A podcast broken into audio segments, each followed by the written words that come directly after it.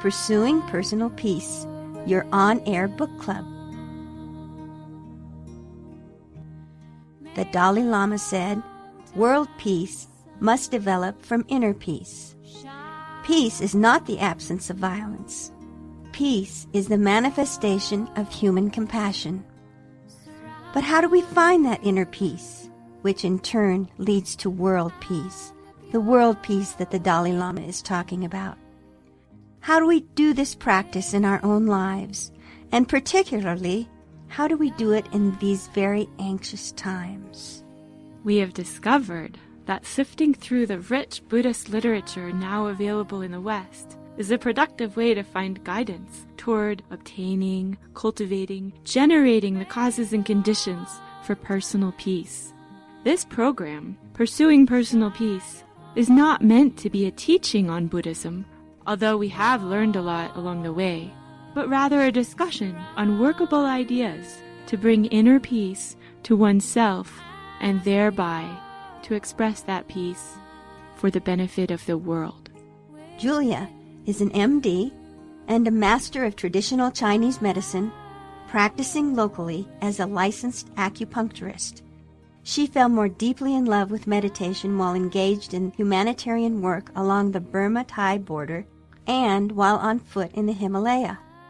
Margaret is a retired women's health nurse practitioner, a current student of Buddhism, and holds a master's degree in transpersonal psychology through Naropa University in Boulder, Colorado. Together, we decided to study these books, and the present book we are reviewing is Reflections on Silver River by Ken McLeod, and subtitled Tokme Zongpo's 37 Practices of a Bodhisattva. Ken McLeod, author of Reflections on Silver River, calls on his many years of experience to help explain subtle and deep teachings in clear and simple ways. He has written three other books Wake Up to Life, An Arrow to the Heart, and The Great Path of Awakening. He has a graduate degree in mathematics from the University of British Columbia in Canada and more than 20 years of training in Eastern disciplines, as well as over 20 years teaching and consulting experience. His work can be found at unfetteredmind.org. Who is this Tokme Zangpo referenced in the subtitle of our newest book together? Well, evidently Ken McLeod thought that Tokme Zangpo was a cool enough dude so as to author an entire book about him. Can we meet him today? Well, actually, Tokme Zangpo lived a long time ago. I think the answer is that we can meet him in ourselves, whenever we practice pursuing personal peace. Tokme Zangpo is a man born in Tibet over 700 years ago. According to Rigpa Wiki, he was, quote, an extremely learned scholar, and he devoted his entire life to meditation.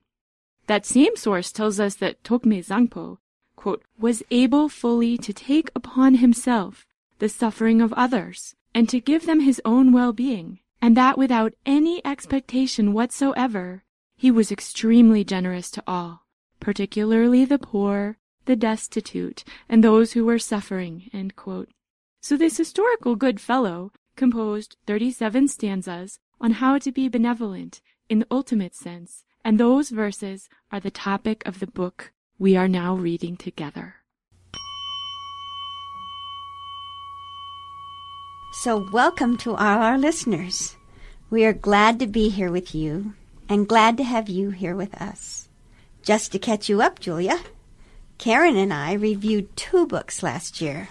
The first one was Start Where You Are by Pema Chodron. In that book, we learned to be present with life just as it is and just as we are right now. We had to learn to accept the good, the bad, and the ugly of our lives without judgment. The second book we read was Dancing with Life by Phillip Moffitt.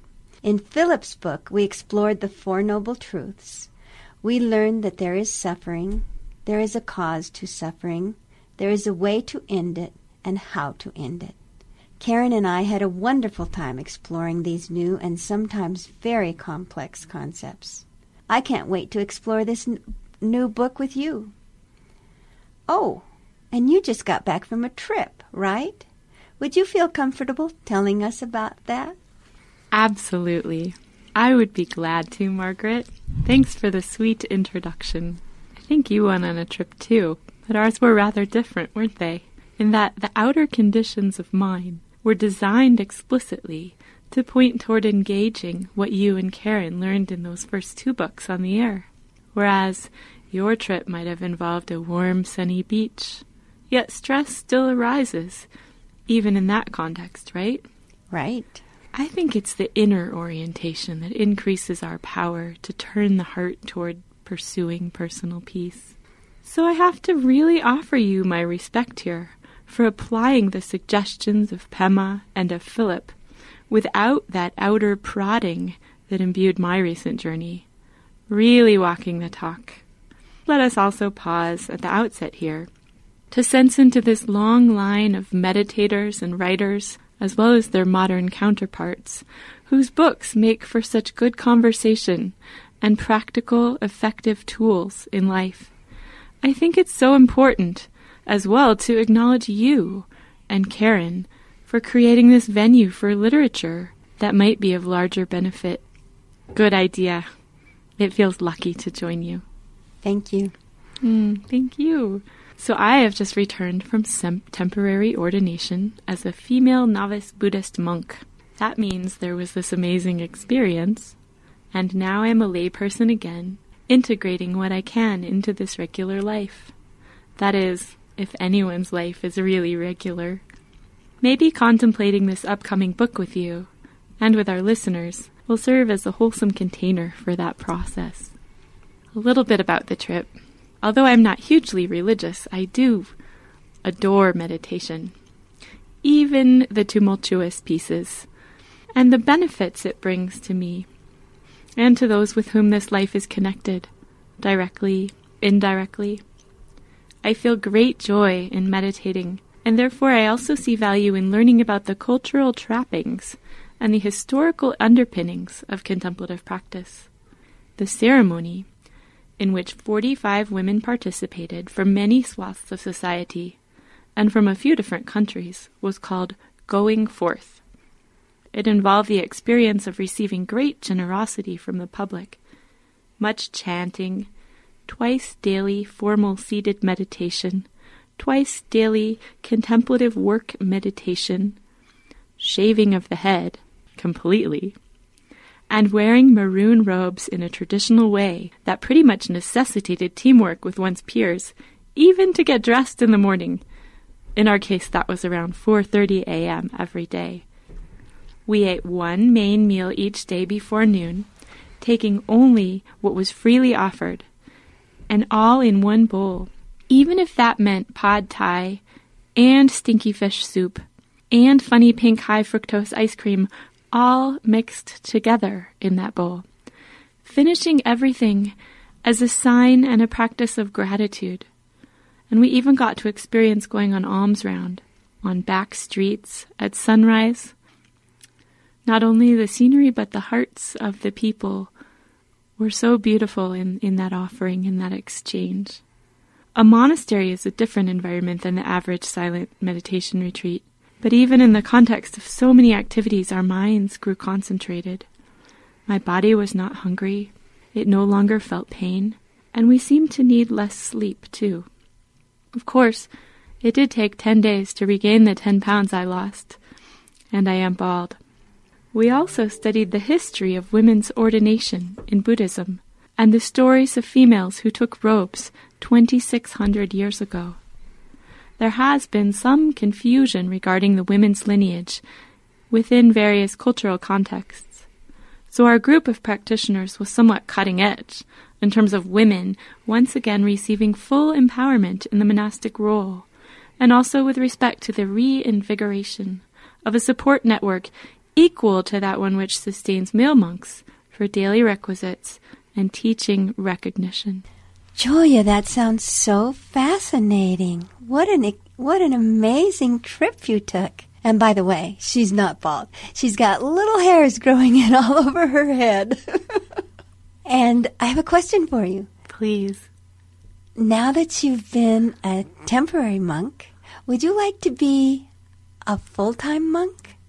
Well, You know, this life is an ever changing process, and it felt like an incredibly fortunate experience. And yet, I'm not in the place now where I would make that choice. Who knows what the future may bring, Margaret? That's right. May I ask about your trip?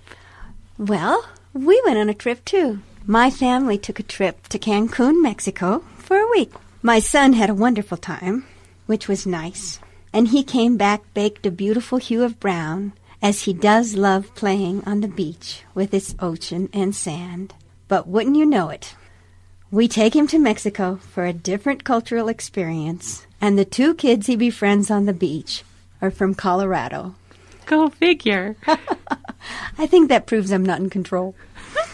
but for me, I noticed a little different experience as I found myself reliving the last two books we have reviewed here on the program. I was reminded of Pema's book, Start Where You Are, as I watched the many people on the crowded beach appear to be trying to be someone other than they were. Granted, this is my take on the scenes that I was observing. But there appeared to be lots of posturing, lots of selfie photo sticks in play, lots of alcohol consumption, lots of makeup applied, and lots of skin showing. I didn't feel judgmental, but more worried. With Pema, we had studied how chasing after images and storylines keeps a person from being present in the moment, and thereby peaceful with life as it plays out here and now. I worried that the people who appeared to be playing out an image were losing out on an opportunity to experience just being here now. I also got to watch myself handle confusion. At first, in a new place, it's always hard to figure out where things are and how things work. But being in a foreign country with a different language definitely slows down that process. I didn't know a lot of things. I noticed that I rarely let myself acknowledge my own confusion. I usually immediately find the answers and work right through the confusion. But this time, thanks to Pema's instructions on being present to what is taking place, I stayed with the confusion. I breathed it in and felt it in my body. It was actually kind of fun to watch my ego squirm. My ego definitely doesn't like to be confused and just the freedom to be aware of that was enlightening and feeling free. Also, I was reminded of Phillip's book and how desire runs our lives, which in turn results in suffering for ourselves and for others. I watched as folks stood in line in the hot sun for a chance to take a plastic canoe out onto the ocean, or how they stood in line for a free ice cream cone. To stand in the hot sun for an hour takes a pretty strong desire. I wondered if any one of them had asked themselves what desire is and how it was motivating them, and what the consequences of being run by desire might be. I've heard exposure to the concepts we have discussed in the last two books can change your life. It sure seemed true for me. Even in a seemingly trivial thing like a day at the beach, my outlook was very different than it would have been in my youth. In my youth, I would have been right in there playing the I am one of the cool people games. Now I feel more like an engaged witness rather than a participant. Okay, so Julia, before we start reading about the practices of a bodhisattva, maybe we should say what a bodhisattva is. Not a bad idea. Now, although I've heard many different definitions, the word bodhisattva is a Sanskrit term usually taken to mean anyone who aspires to become enlightened not for themselves alone, but to be able to liberate other sentient beings as well. Sort of the gatekeeper who makes sure all are through the gate before he goes through. What is your understanding of what a bodhisattva is? Well, Margaret, I love that image of a gatekeeper. Thank you so much. I don't claim to know very much but what I can say is that that subtitle, The 37 Practices of a Bodhisattva, certainly does beg the question what is a bodhisattva? And to that end, I've been doing some reading about this topic, contemplating the views of lay people and monastics, from old school to modern texts, from the island of Sri Lanka to the mountains of Bhutan. And it turns out that in Buddhist meditation of all lineages, There are three frameworks within which to aim the heart and mind in practice. Some say that all such paths lead to the same place, but at least in the beginning, different approaches seem to suit different meditators. One, there is the Arhat path, the path of the renunciate, leading to personal liberation or enlightenment. Two, there is the path of the Pacceka Buddha, or solitary Buddha. Could maybe imagine someone spending a lifetime in a cave meditating becoming enlightened by him or herself. And so that that being is an enlightened and also a Buddha, but not one who teaches. Three, there is the path of the Bodhisattva, which refers to someone whose practice of meditation is grounded in the genuine and earnest aim, the urgent desire to benefit as many beings as possible, even if this means delaying his or her own enlightenment. It's like a Buddha in training program. This last iteration of motivation for practice is the topic of our current book discussion. So, Julia, how would you feel about the two of us doing a little overview of this book before we even get started? Let's do it, Margaret. So, quite possibly, I enjoy Ken McLeod most in his own personal words of introduction to this book, his own story, rather than in the remaining body of the text. The book itself contains his own interpretation of a wonderful and very old composition, and he does so with the intention of sharing its positive outlook. The nature of these kinds of commentaries is such that the author will reflect on his or her own experience in relation to the ancient classical writing. Although I found each of the ancient 37 stanzas lovely and instructive for how to live this life in a beautiful and benevolent manner, for how to aspire to make this entire life an offering in and of itself, I cannot necessarily say that my experience always parallels his. We're in different packages. What I did find neat was that initially when commentator McLeod happened upon the words of this author, Tokme Zangpo, having never heard of him, he thought the guy was kind of weird. Some verses evidently did not resonate with him at all. Only later, when he was on a big long retreat himself and undergoing significant physical hardship, when he found himself in a state of mental anguish, that was when he spontaneously re encountered these 37 teachings that are the subject of our book today. And only then did he begin to find them applicable in his personal and seemingly dire situation. Thereafter in his life, the writings of Tokme Zangpo kept popping up unexpectedly so that he would turn them over, reflect on them throughout the changing nature of experience, and he found them to be somewhat universal in their benefit. Ken McLeod writes that something special happened. He says that around the time he was undergoing great stress and simultaneously pondering these writings of Tokme Zangpo, that one day he emerged from his room, barely able to stand, and was suddenly awash in appreciation for the freshness of each moment, touched by the warmth of the sun, the sight or fragrance of trees in flower, all life in bloom. Upon re-encountering Tokme Zangpo, from that vantage point of his own deep ache, in that body, in that heart, in his own mind, McLeod now found the previously weird sounding language to be clear and the advice that was offered refreshingly uncompromising. McLeod speaks of newfound clarity and simplicity without telling us not to enjoy things, without saying not to attribute meaning to our experiences. Tokme Zangpo does recommend that we let go. Of course, one hears about letting go all the time from myriad teachers, many religions, and from the New Age. But something in these short, sweet 37 stanzas struck a special chord in McLeod. He speaks to a freedom, not necessarily a freedom to say or do whatever we want in the moment, that might not be such a good idea in the long run. Rather, a freedom of the heart, wherein we are not bound by our own reactivity, instead, fortified in our expression of this life by the cultivation of a much greater sort of wonder and joy and generosity. As it turns out, Ken McLeod even considered that perspective juicy enough to be worth sharing by making this book. I've felt that way in my own life, wherein I encounter some sort of supposedly pithy teachings and feel that their guidance is irrelevant.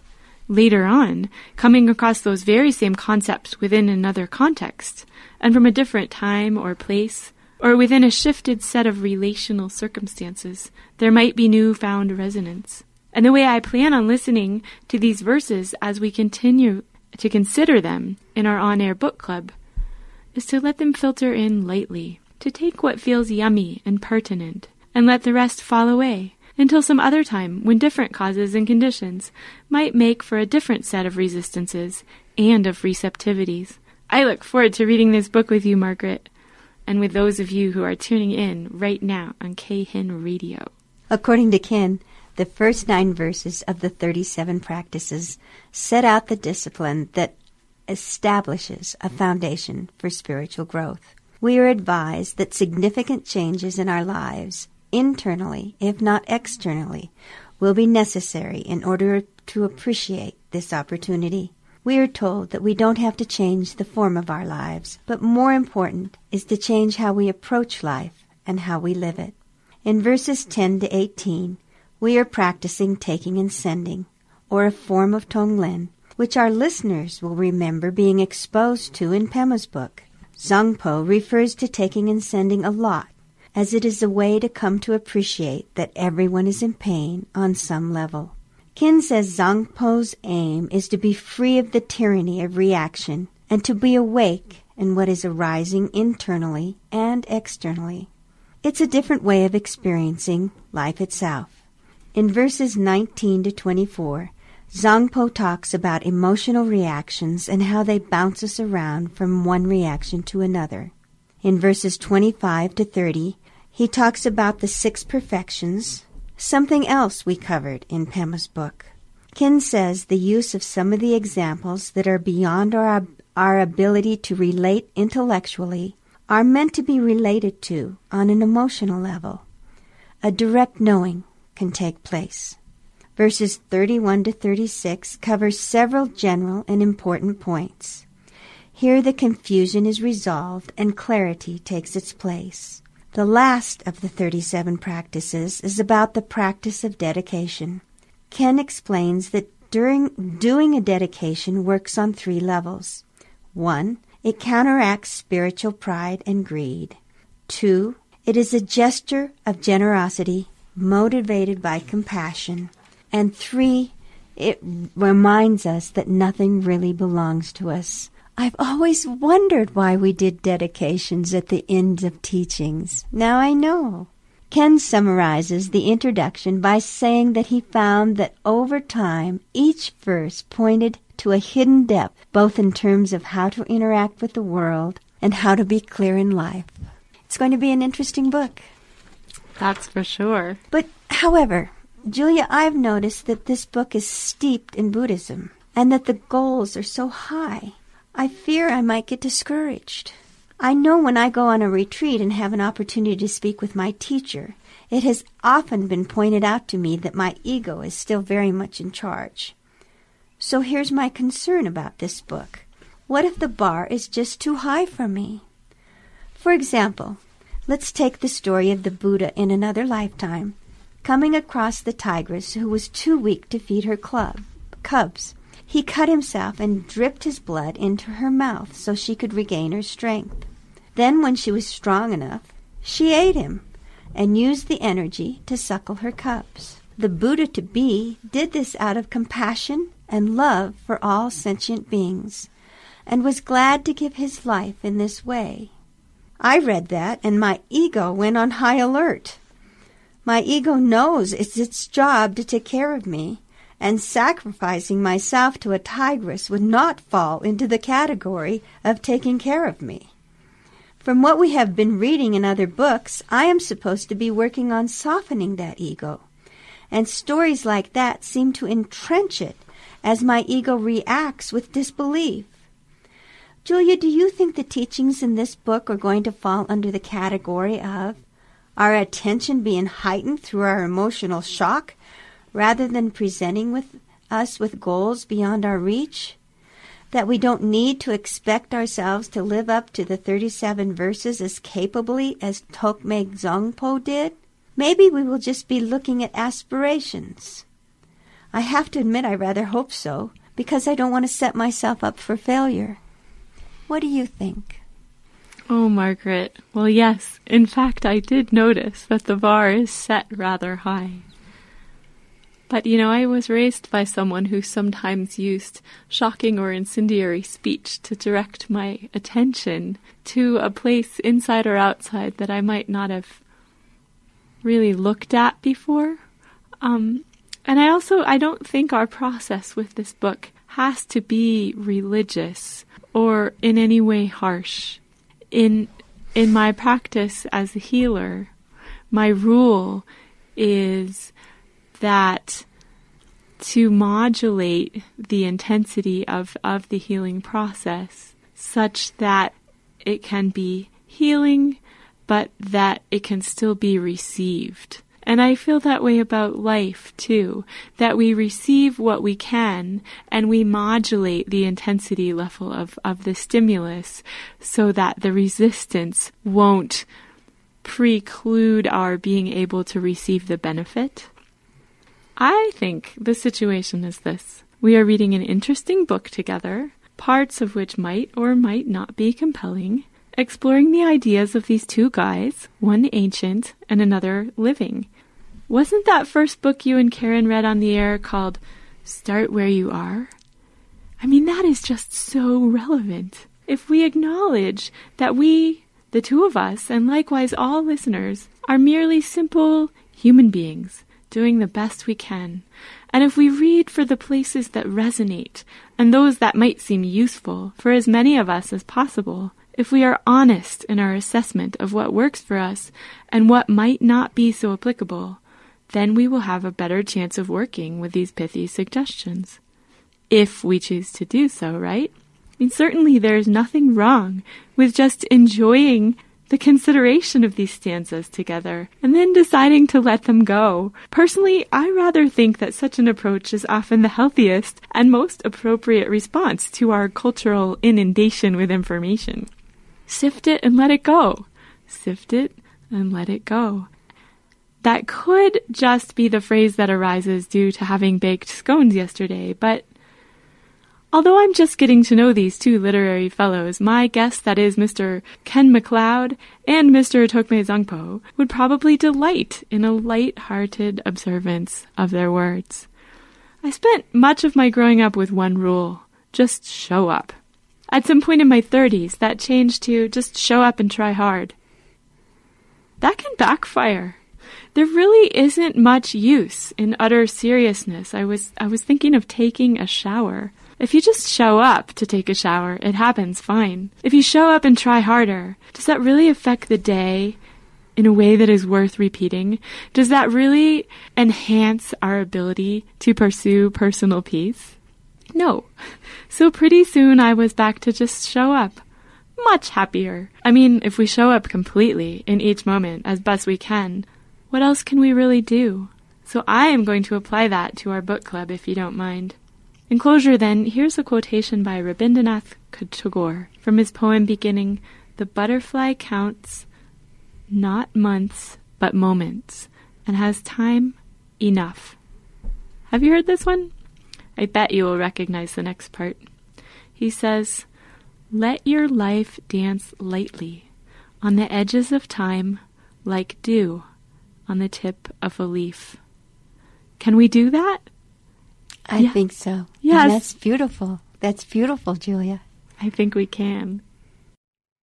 So let's look forward to next time when we start in with the first and maybe even the second verse. I hope our listeners will come with us along this very interesting and very different book. See you again.